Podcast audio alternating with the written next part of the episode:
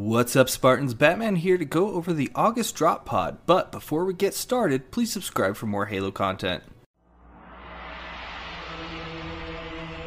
TST Gaming, your destination for all things Halo. So recently, 343 gave us the latest update in the form of the August drop pod. As far as new features go, several quality of life improvements and new features have been added to Halo Infinite in this update. First up, cross core visors. All visors are now compatible with all armor cores. This change applies to all previously released visors and all visors that will be released moving forward, which I think is a fantastic decision because it gives you so much more customization just in that one slot alone, and that's a good move towards a broader cross customization between the different armor cores. Next up is improved Mark 7 helmet attachment compatibility. Several Mark 7 helmet attachments are now compatible with more Mark 7 helmets. If you have already unlocked an updated helmet attachment, no action is needed for it to become available with the additional helmets. And on the link that we'll be providing in the description down below, there will be a, a list of all the updated Mark 7 helmet attachments that you can now utilize. Next up, and this is one that I'm excited about, is challenges are now visible on the pause menu. So active challenges will now be listed on the pause menu during multiplayer matches. However, challenge progress is not visible during a match. Challenge progress will be added to this feature in a future update. This is very similar to how they have things in the Master Chief Collection currently, and they're moving towards that direction, which is where you would actually be able to see it. When you hit the 10 headshots or whatever it is, it'll pop up for you, is how I'm expecting it to go, rather than you just happen to hit start. However, by hitting pause, you can at least get an idea of what your challenges were if you didn't get a chance to look at them or forgot to in between matches. Up until now, if I forgot to do it in between matches, I've been using the app just to see what my challenges are. So this is going to be much more convenient. Some resolved issues that were made in the August 9th, 2022 drop pod are under multiplayer, the volume of a nearby player's shield recharging has been lowered, especially when the recharging player is out of the line of sight. Choppers will no longer continue boosting after being disabled by a Dynamo Grenade's EMP effect. The M41 Spanker's damage radius has been improved and now more consistently damages enemies. A fully charged shot from the plasma pistol will now correctly deplete all shields, including active overshields. Mark assists and medals related to the mark system will now appear correctly when the Superintendent AI is equipped. Players can no longer mark enemies who are obscured behind waist high cover. That one I'm a little nervous about, but we'll see how well it works. Headshots more consistently register on enemies without shields when using precision weapons such as the MK50 Sidekick or the Stalker rifle. In custom games, King of the Hill now goes to overtime when both teams have the same score as time runs out. In free for all King of the Hill matches, the mini scoreboard near the bottom of the screen no longer shows unused meters and the full scoreboard shows the following stats points, score, kills, deaths. In custom games, attrition rounds now consistently end when a team is fully eliminated, while spectating a player in observer mode on PC, player weapons will no longer shake when the camera moves up or down. Resolved an issue where dropped equipment could not be picked up near the lower light bridge on Catalyst. Observers will no longer be counted as a member of the enemy team in attrition custom games.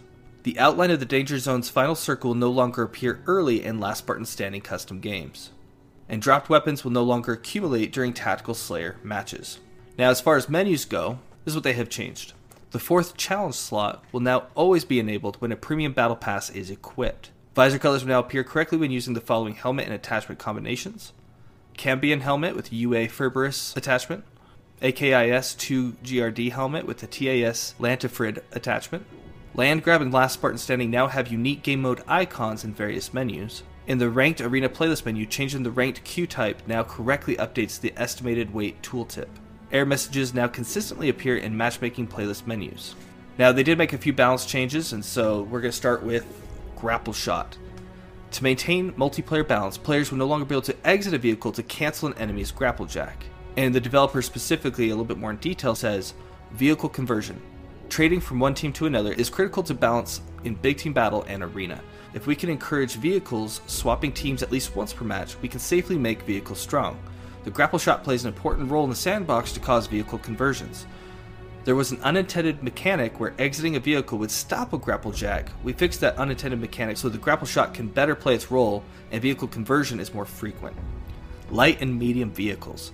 Non tank vehicles such as the Ghost or Warthog are now more resilient to small arms fire. All of these changes apply to multiplayer and a few apply to campaign as well. Under developer notes, it says feedback has been consistent that small arms fire is too effective at taking down vehicles outside of tanks. To provide a significant buff against most infantry weapons, we made the following changes to light and medium vehicle armor Global, campaign, and multiplayer. Reduce damage from high impact on light vehicles from 160% to 155%. Reduce damage from high impact on medium vehicles from 128% to 125%.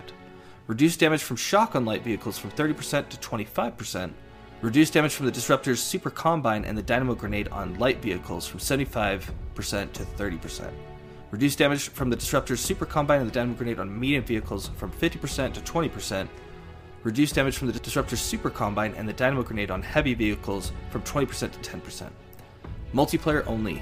Reduce damage from bullet on light vehicles from 35% to 30. Reduce damage from bullet on medium vehicles from 20% to 15.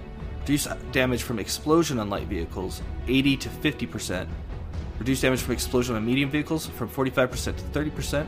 Reduce damage from hard light on light vehicles from 100% to 75%. Reduce damage from hard light on medium vehicles from 100% to 70%. So it doesn't seem like those nerfs or buffs, however you want to look at it, are significant, but I think they're just trying to inch to figure out the exact right percentage, and that's the only way they can do it is by tinkering. And again, some of those are going to be in campaign and multiplayer, and some of them are multiplayer only. And again, this will be listed in Warthog. The Warthog can now be knocked around more easily by players using weapons such as the M41 Spanker or the repulsor equipment. Developer notes Players were feeling bummed they couldn't knock the Warthog around as much as they expected. It has been part of their core competency for decades now, so we want to give players more pushing power against the Warthog. Increased horizontal impulse from 0.65 to 0.7, increased vertical impulse from 0.9 to 0.1, increased angular impulse from 0.65 to 0.7. So again, minor changes, but just trying to make it a little bit more balanced, a little bit more fun, and a little bit more old school Halo. Known issues. With this update, the team has added one new issue to our known issues list. In last Spartan standing custom games, bots do not level up after gaining enough score to improve their loadout.